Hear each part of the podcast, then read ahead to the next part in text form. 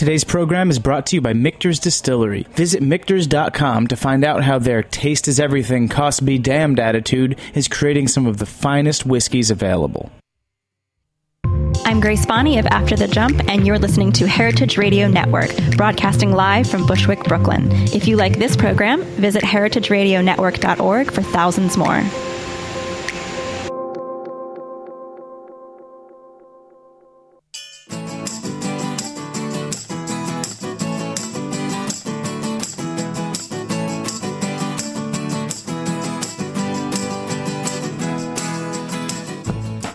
Good morning. You're listening to In the Drink on heritageradionetwork.org. I'm your host, Joe Campanale, and uh, very excited today to be with uh, Mr. Joaquin Simo and Troy Sidle of one of my favorite uh, cocktail bars in the city, Pouring Ribbons. Uh, welcome to the show, guys. Thank you so much. All right, there you are. Thank you for having us. Uh, I should let everyone know uh, Joaquin and Troy are uh, they're going to be calling in today. Um, I think this is the first time I've had uh, two people calling in at the same time. It's my first three way uh, call into the show. Uh, Joaquin is over attending the Teach for America uh, uh, this morning, um, doing something really noble. Uh, that's that's awesome, Joaquin. Um, Troy. Yes. What, what, what would love to meet you. No, I'm just kidding. yeah, absolutely. um, well, anyway, I'm I'm glad I'm glad that you guys are, are, are calling. Really happy to have you on the show. I've been a fan of pouring ribbons for, uh, for since you guys have been open. I've, I've gone many times. You're, you're kind of our, our neighbor, uh, close to L'Apicio and uh, over in the East Village. And uh, I have to admit, before you guys opened, way way back in the day in college, um, I, I, you know I went to school with uh, Joaquin, one of your buddies, Alex Day at at NYU. We were in like the same senior class even. But back in those days i have to sadly admit that i went to the really cheesy bar that was that was in the space before. And so it was awesome to see that it's actually turned into something pretty amazing so you, Okay, so two points on that then. So you remember it as Uncle Ming. Uncle Ming's, that's the uh, one, yeah. Up on the second floor, right, which was a wonderful place to go when you were tired of making good decisions. Yes, with And- the, and there was a stripper pole, so that over the fact that you knew Alex Day in college, which means he looked like what a middle schooler. Then I mean, how how young did Alex look in NYU? Because I mean, I think he just turned thirty now, and he still gets ID'd. yeah, yeah, he's he's always had the baby face. I think I think he looks the same as he did then. He just hasn't aged a day, which is crazy considering the amount of uh, of cocktails he drinks. I, I guess it's because alcohol is a preservative. It- that's it. That has to be it. Alcohol is a preservative. Gotta be it. The, the kid carries around apple brandy with him, like, and swigs it in the morning. It's no joke. Uh, so, I know. Uh, how, how did you guys? How did you guys meet? How did you guys become? Uh, how do you open up uh, like a really great place? And how, how did you meet?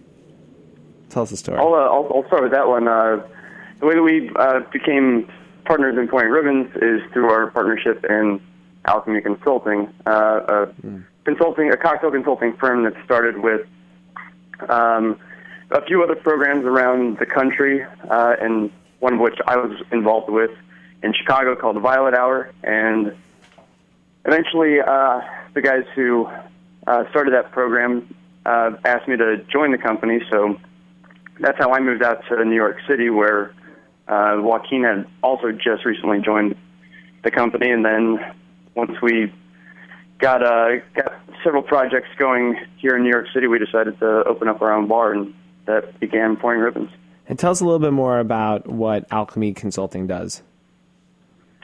Alchemy, Alchemy Consulting runs programs um, that are cocktail related. We've um, started with uh, different uh, consulting for different brands on different products.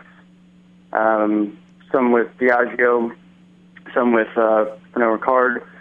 A, a lot of different uh, perspectives that um, w- we were able to give them from a bartender's perspective, down to you know here, here's a new bottle for a new brand. What do you think about what do you think about this bottle and and giving feedback on even the ergonomics of of the shapes of bottles and how they fit in a well and how comfortable it is to pour.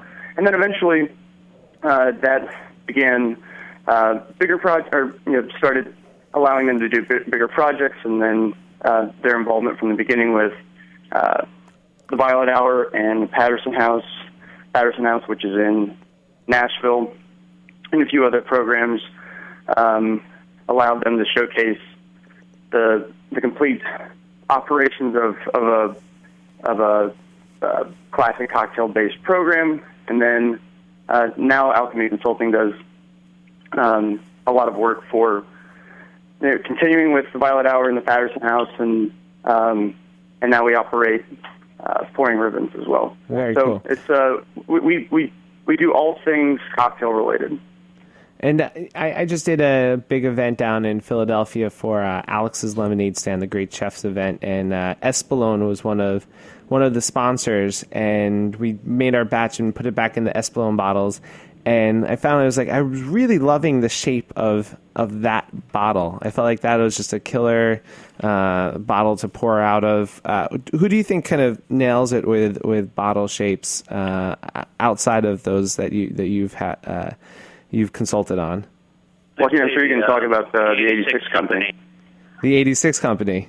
Yeah, those guys. I mean, it, it was a, a bunch of former bartenders and a couple of former brand people who basically teamed up to to do a lineup of four different, uh, an opening lineup of four different spirits: a vodka, a gin, a rum, and a tequila.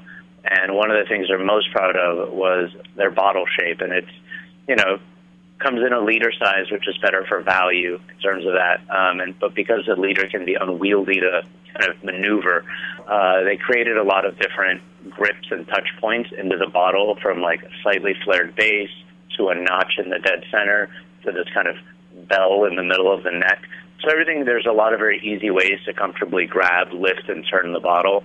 It's got uh, markings along the side that tell you what fill level it's at, which is of course, an amazing help when you're doing inventory and you're trying to guesstimate how much is left. Well, this one tells you. Uh, yeah, so, it's like, is they- it point three or is it point four? Oh, I'm not sure. Yeah, that that's awesome. Yeah, it's just nice when you know exactly how much you got in there. Like it's a, a tall, easy to reach bottle. It's got sloped shoulders, uh, kind of like rounded shoulders. So uh, there's no hard edges for the alcohol to go slosh back on. So it pours cleanly. And on the reverse side of that, if you're operating quickly in a well, then those sloped shoulders also kind of absorb glancing blows from its neighboring bottles better than a straight-sided glass, which Right. is more likely to shatter. So, you know, and that's an example of a company who looked at it and said, uh, aren't you tired of, you know, X, Y, and Z bottle constantly breaking in the well or never fitting or never fitting a speed pour or this and that? And they tried to address all of those things. And so I think a lot of kind of the way those guys did their bottle was kind of how we thought about doing our bar, which was basically the partners sat around and, you know, talked about all the bars we'd worked at in our decades in the business that what are all the things we hate? Let's not do any of those. And so we try to exclude as many of those things that were not ergonomic or not uh, friendly or that didn't make sense. And we thought about all the places we'd gone and and all the things we'd seen that we really enjoyed, and all the things that we'd always wished we'd had in a bar, and we tried to include as many of those. I think those guys took a similar approach with the bottle design.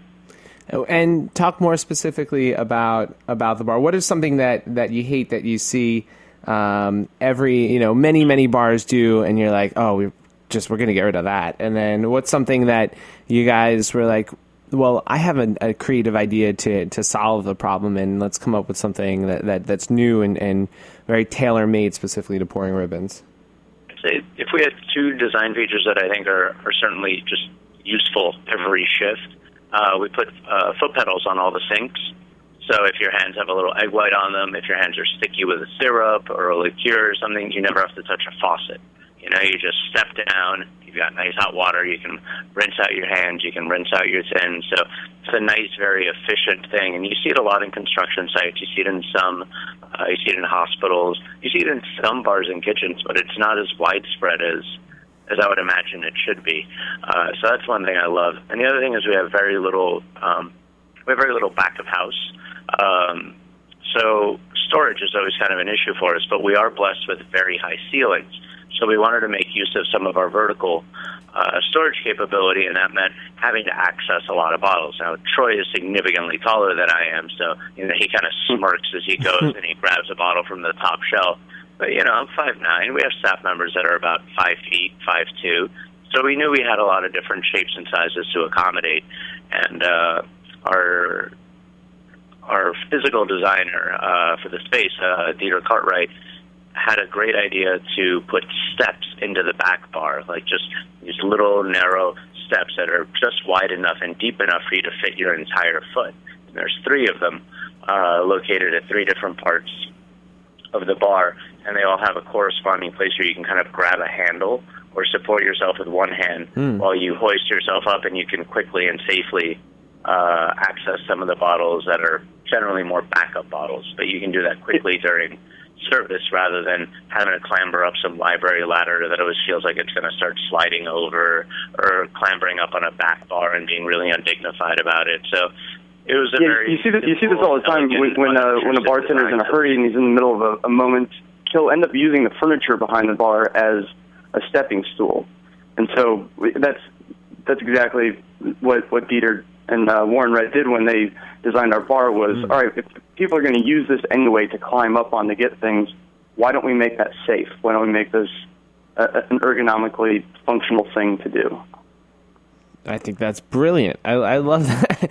so, did were you guys able to, you know, in this project, get every like was this the, the bar of your of your wildest dreams and, and everything you want to do, or there were some things that were maybe not in the budget? If you had like, if you know, if you know everything that you know now about building a bar and have, you know, an, an unlimited hypothetical unlimited budget, like what what would you do that that uh, what what could you do in the dream situation? I, I, I think one of the we had we had such a, luxury being able to uh, take a take a space and redo it entirely, and and as we're starting to see the proliferation of cocktail bartender turning cocktail bartender owners around the city, there's a there's a, a real proliferation of that. We you just see more and more um, guys who've been behind the stick for a while starting to mentor their own staff, and um, that was a that was a great opportunity to really think about how we would build this bar from the bottom up to do what we do that you know that that makes it fast and also you know safer and more more ergonomic, less stress on our bodies. And what I, I think I realized um, because of pouring ribbons, we we don't have barbacks, and our bartenders also serve on the floor. So everybody kind of plays multiple roles. And as I've uh, had to learn how to carry a tray and how to uh, manage an entire room full of people drinking cocktails, as I uh, as I predominantly now, I'm on the floor more than I even bartend now. So I, I think that's that's the one area where if I could redo a few things, I would I would take a better look at how how to build the build a bar and design it ergonomically for, from the server's perspective. That's that's one of the the biggest uh, ways I. I our, our bar is so our, it's so fun to work at our bar because it, it was designed by us, um, but none of us really had the, the years of experience waiting waiting tables. Yeah. But I think now that we're starting to do that more and realize the the crossover um, with those positions, that we, really need to um, consider more the ergonomics of how how drinks go from the bar to the table. Yeah, it's something that that we come across that for as as well. Um, where we have a, a big, big bar, really easy to get drinks out to them. But when you have the, a crowded room and you have a few cocktails and you have to get through the crowded room to the other end, what's what's the best way to do that without you know saying excuse me to 15 people and hopefully spilling not spilling you know a little bit of the drink and yeah that i mean that makes that makes a lot of sense and uh uh, good problem to have that that it's it's busy enough that you know that yeah one of you, one of you guys has to be you know uh, I mean, I think about that. really a cattle prod is highly underrated for those situations, and I, I don't know why we don't. see Yeah, it's the trickiest thing, right? I mean, when yeah, a server How about just a is going to a bar stick? and needs to needs to bring tables to you know tens of twenties of people, And so there's there needs to be this nice big spot right at the bar for them to function well. And on a crowded night, you know, people are social and gather around at the bar, and they just like, oh, there's a blank space where I can get the bartender's attention. And so it's just this constant, and you know, dance between what is intuitive from the customer's perspective and what is efficient from the server's perspective.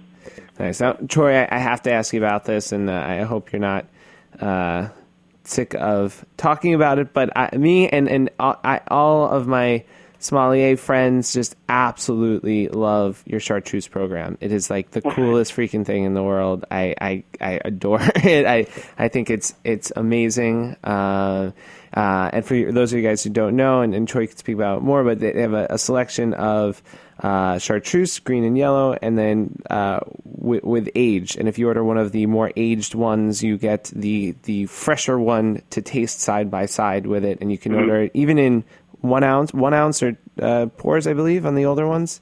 There's a little. We taste. we most often sell uh, our vintage chartreuse in half ounce pours. half ounce pours, which is all you need, just a little bit at a time.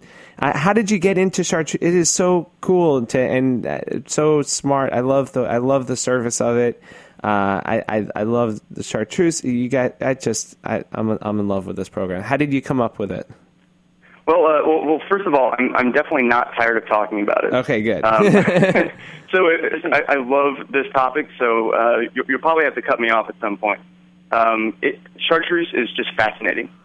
Um, as when I when I first started bartending at the Violet Hour, there was suddenly a culture of bartenders who truly cared about what was going into a drink and wanting to know everything about it, and that that was reflected from ownership all the way down to the barbacks. It was let's put on the greatest cocktail show we possibly can, and that meant studying everything that you could about every single brand, um, every every bitters bottle, every liqueur, every um, obscure historical ingredient that wasn't available yet. When when the, when I first started bartending, creme uh, creme de violette wasn't even an option yet because it just fell out of favor and there wasn't anybody producing it. So turned my attention to this classic ingredient that just keeps popping up in all these old cocktail books, chartreuse. Um, well, all right, let's let's learn about it, and that started uh, the rabbit hole. It was it continues to fascinate me. I am um, I'm I'm not a historian, but I've almost had to be and become one in order and, and become a historian in, in French history, just to understand uh, how this product came about, how why it, it why it continues, and has had uh, a, a non um, a non interrupted production since its inception, and how it continues to to flourish um, right now. I, I know from the guys who uh, own chartreuse that uh, the U.S. has taken over as the number, number one importing country of chartreuse um, outside of outside of France. Wow. And, wa- and was that the most testament to how surprising? stuff's. Was that the most surprising fact that you learned about chartreuse in, in your studies, or was there something even even wackier to you? Oh, I don't know. I mean, there's there's just so there's so many twists and turns in the in this in the story of chartreuse. Um, just just last, uh, I, I think this is this is maybe one of the cool facts that I, I've learned even in the last couple weeks. Uh, a, a liquor, um, uh, he's a he buys and sells vintage chartreuse. He's this guy out in London. He sent me a picture of a bottle that someone was trying to sell to him, uh, saying that it was from 1903. And so he was asking me if I could help him determine if, in fact, that would be the case. Well, uh, not long after that, the import or the uh, export director for chartreuse was hanging out at Pouring Ribbons, and he said, "Well, the the label because the label was so obscured." And uh, it looked like it had been. I mean, the, the bottle looked like it had been pulled out of the, of the Titanic. It was so corroded. Um, and I mean, who, who knows where the, where this came from? It's very possible it was recovered from the Titanic. I don't know, but he said that the the one the one clue that would give you an indicator was uh, if there was a seal on the side of the bottle. The the the way that the molds were produced when the when the glass was blown, uh, it would have been a single piece, and therefore no seal along that, you know, no visible edge along the side of the bottle. However, if it if it did have that seal, then we know it would not be from 1903. It would have to be somewhere around the 1950s. And And well, I, still, was it- was it from waiting to hear back 1903? Oh, you're still know. to hear I don't know if he's uh, going to have access to the model, but it, that, that, that's just the type of thing that uh, you know you, you you you think you know a lot and you think you're an expert in this one particular field, and it just keeps continuing to fascinate you. Oh, that's so that's so cool. Yeah, I well, I. I, I love this show Pawn Stars on the History Channel, and I don't know if you guys have ever seen it, but they always like they bring in an expert, and the guy's like, "Oh, I'm trying to sell you this like General General, General Custer's like original shaving kit," and and like uh, like this expert's like, "There's no way it could have been General Custer. It was probably just like a normal infantryman," and uh, and I, I love this kind of stuff. So that that's that's super exciting, and uh, if you could let let us know, and well. Uh, if that bottle was authenticated uh, as as being the, the original one, I, I'd be super curious uh, to find out. Uh, that's Yeah, that's pretty, follow up, yeah. that's pretty cool. All right, we're gonna take we're gonna take a quick uh, a quick one minute break, and uh, we'll be back with more of Troy Sidle and Joaquin Simo from Pouring Ribbons.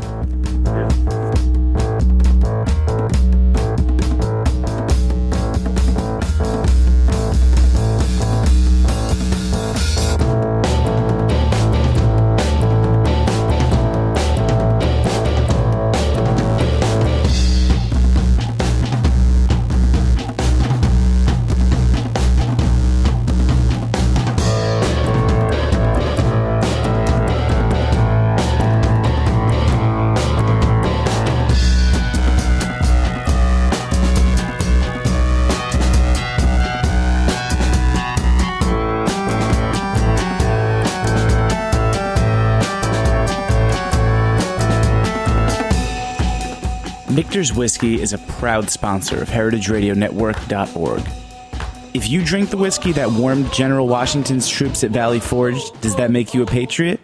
Not necessarily, but it indicates you appreciate that Michter sets the standard for highest quality, limited production whiskeys. America's first whiskey distilling company, Michter's rich history dates back to 1753, when a farmer in Schaefferstown, Pennsylvania, distilled his first batch of whiskey from Hardy Rye. At one point, a master distiller left his family's well known distillery to join Michter's so he could be at a smaller, less cost conscious company where he could make the finest whiskey. Cost be damned. Ask your bartender or retailer for Michter's whiskey today. Chatham Imports is the national sales agent for Michter's Distillery. For more information, please visit www.michters.com. That's www.michters.com. We're back on In the Drink. Uh, we're with, uh, with the guys from Pouring Ribbons and Alchemy Consulting. Um, welcome back, guys. Uh, so, when you guys first opened Pouring Ribbons, there was uh, a bunch of press about how the so-called speakeasy era for the New York cocktail scene was was uh, kind of over or ending or on its way out. Uh, and uh, what what was where do you think that the New York cocktail scene is going, or, or what, what do you think is the next stage for for our evolution in the way that we drink delicious cocktails in New York? happily it's spreading out. It's democratizing in a really beautiful way. Um, I think the reason that uh, part of the press that we did early on was saying this is not a speakeasy. I know we're on the second floor. I know we have a limited street presence. I swear to God, this is not a speakeasy. you know, we kept telling people that like it's not. We're not trying to. Oh, stop that. You know, and we we didn't try to reference the 1920s. Uh, we didn't try to you know do a lot of these things. We didn't want to pigeonhole ourselves into any one attitude uh, or any one service style or any one time period or any of that. We wanted it to be kind of a larger, more open, free flowing space. You know, uh, I think a lot of the bars that people associate with great cocktails, the early bars, uh, when you're thinking about Milk and Honey and you're thinking about Little Branch, Death and Co. PDT, um, Angel Share, these were tiny little rooms. I mean, they were absolutely tiny. So you get 30, 40, 50 people in there, and that was it. And they were so small that they couldn't allow standing because it would severely compromise service. Right. I mean, Death and Co. is probably the darkest bar in the history of creation. And their seating for bar guests or for uh, table guests are these little black ottomans. You know, I mean, can you imagine if you had one or two deep at the bar and you've got a server with a tray full of drinks that just took 10 minutes to make, and they've got to watch out for the drunk people to their left, and then maybe a nearly invisible ottoman on their right. I mean, it was just, it never physically couldn't have worked. And so, so many of these bars got derided as being elitist and pretentious and precious. And a lot of these rules that they came about, like no standing and none of that, really were due much more to the kind of the physical uh, restraints of the space, mm. kind of your ability to put out a certain style of service within uh, the parameters of this space. So, uh, I think those bars took a lot of heat uh, for for doing this for a while, and so I think what what ultimately happened has happened is that there are so many people who have listened to what we've said for years, and basically is you don't need to run a fancy bar to make a daiquiri or to make a great Manhattan or to make it. You know, you can do this in a pub. You know, it's not hard. You can do this anywhere, and more and more places simply are.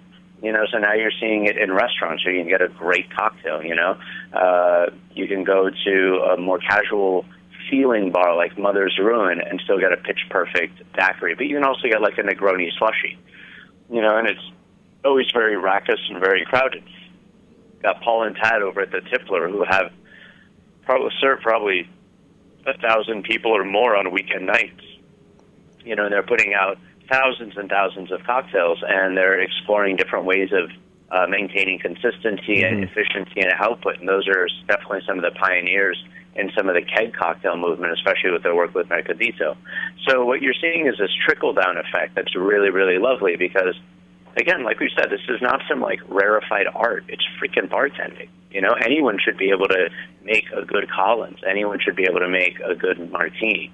So if those, if that's your starting off point, there's no reason why it can't spread, and it has. And we're seeing, we're seeing it uh, in little hole in the wall bars. You're seeing mm-hmm. it in uh, in like big fancy restaurants. You're seeing it in neighborhood spots, and that I think is the best thing is that it, we're, you know, you don't have to wait an hour and a half to get into a 54 seat bar in order to get, you know, a good Manhattan. You know, and it's just nice that it's spread to that point. And so I think yeah, now, I, I th- almost think that it's you know it's required of a new restaurant. And I think about it obviously uh, from the the restaurant industry standpoint, but if you open up a restaurant in New York City, you have to have and you have a liquor license you you, mm-hmm. you, you can't you have to have good cocktails like it it's not it's it's required at this point I, I can't imagine a place having you know that that's trying to be to have great food and great service and good atmosphere and not care about their cocktail program uh, and and I think that's very cool. But you you know you notice that I mean as as a sommelier I always pay attention to the fact that in the restaurant reviews they always overlook the wine program but really reviewers really really overlook the cocktail programs like you ne- when have you seen a restaurant review that's really like spoken about the the cocktail program and you have so much of your uh, uh, of your revenue comes from the bar you put time and effort into you know thinking about them and creating them and uh, you never never see like a, a decent cocktail review I don't know if you guys I mean, agree. I, I mean, if you have uh, if you have like a seven thousand word review and they didn't say anything about the cocktail program, I, you could be pretty upset. But most reviews are so condensed at this point yeah. Uh, that I think you know if you have a if you have someone who's there ostensibly to review the food and they are a restaurant reviewer who's very well schooled in a variety of styles of cuisine, maybe they don't know anything about cocktails. Mm-hmm. Maybe they're the guys sipping a vodka on the rocks. Uh, you know, waiting for the table to open up, and then they drink wine all night. So, really, what are they going to say about the cocktail program? You know, what are they going to say that's intelligent or meaningful about it? Not all restaurant critics know much about distillates or about cocktails. So, I think a lot of them stay quiet about it because they don't know. A lot of them also maybe submit much longer works to their editors who are sitting there going, "Eh, we're not going to include that." That's a good point. So sometimes maybe the stuff is getting written and it's getting edited out. Um, but I think a lot of it is just space constraints. Uh, yeah. I think a lot of, I mean, the reviews have gotten shorter and shorter and shorter over the years to the point where, you know, more people will look at a three sentence Yelp review than they would, you know, a 10 paragraph New York Times review.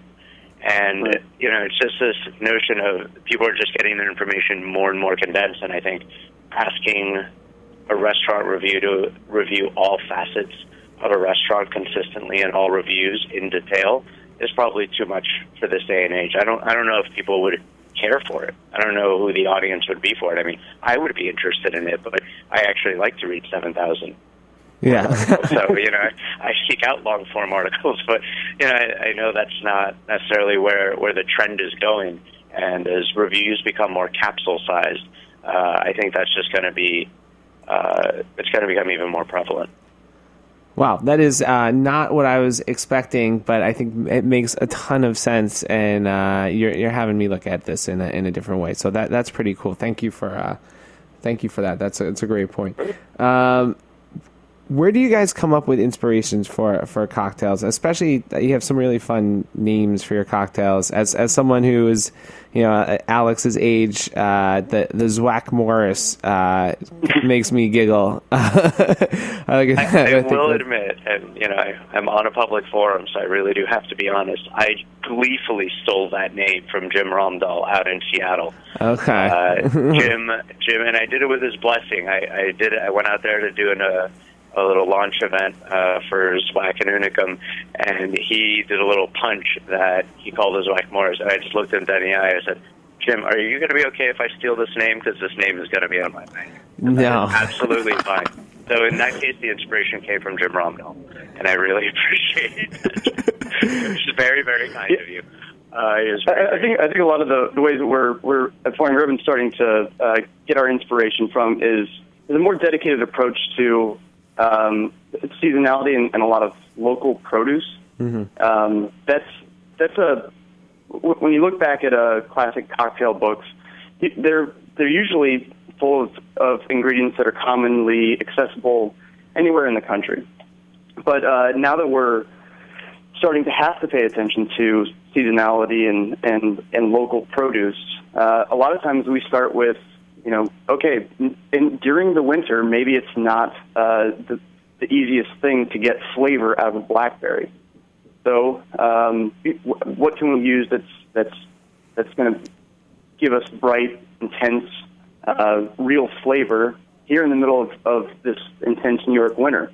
And so we, we look at look at a beet and go, okay, I, I think I can extract some flavor out of this and make a drink from it. And that sometimes the produce itself starts um, starts the focal point for developing new cocktails. That's a really.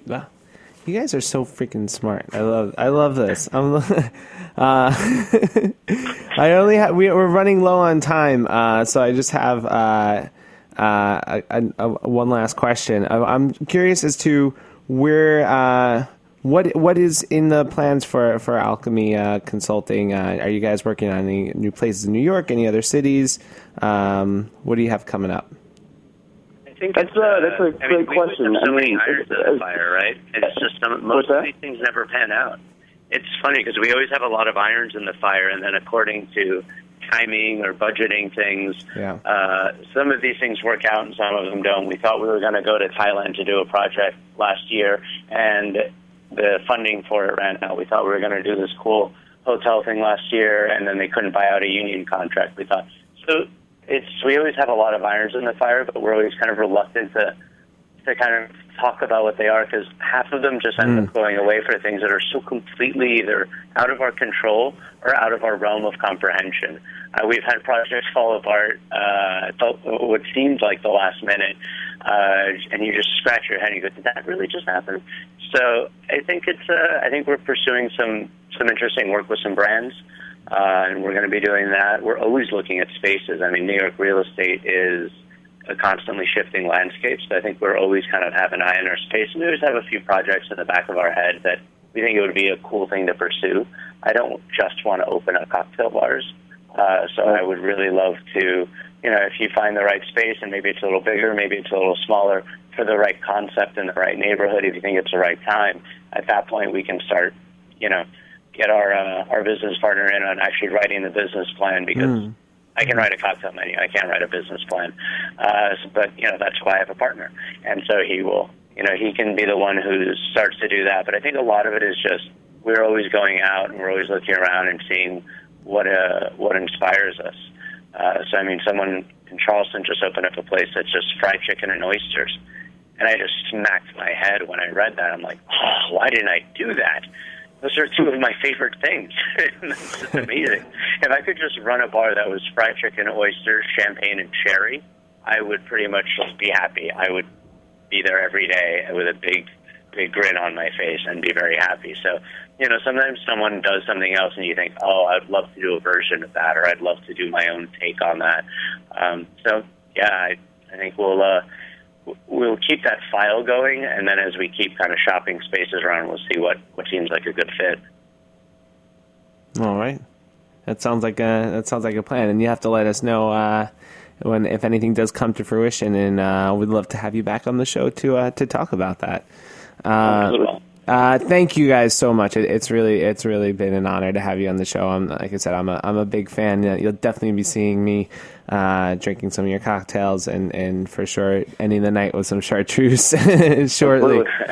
uh, so thanks so much. It's been a real pleasure to have you on the show. Joe, thank you so much for having us. It was a real pleasure. Awesome. And, and thanks to everyone for listening. This has been In the Drink on heritageradionetwork.org.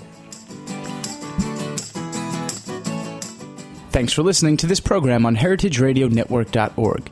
You can find all of our archived programs on our website or as podcasts in the iTunes Store by searching Heritage Radio Network. You can like us on Facebook and follow us on Twitter at heritage underscore radio. You can email us questions at any time at info at heritageradionetwork.org. Heritage Radio Network is a nonprofit organization. To donate and become a member, visit our website today. Thanks for listening.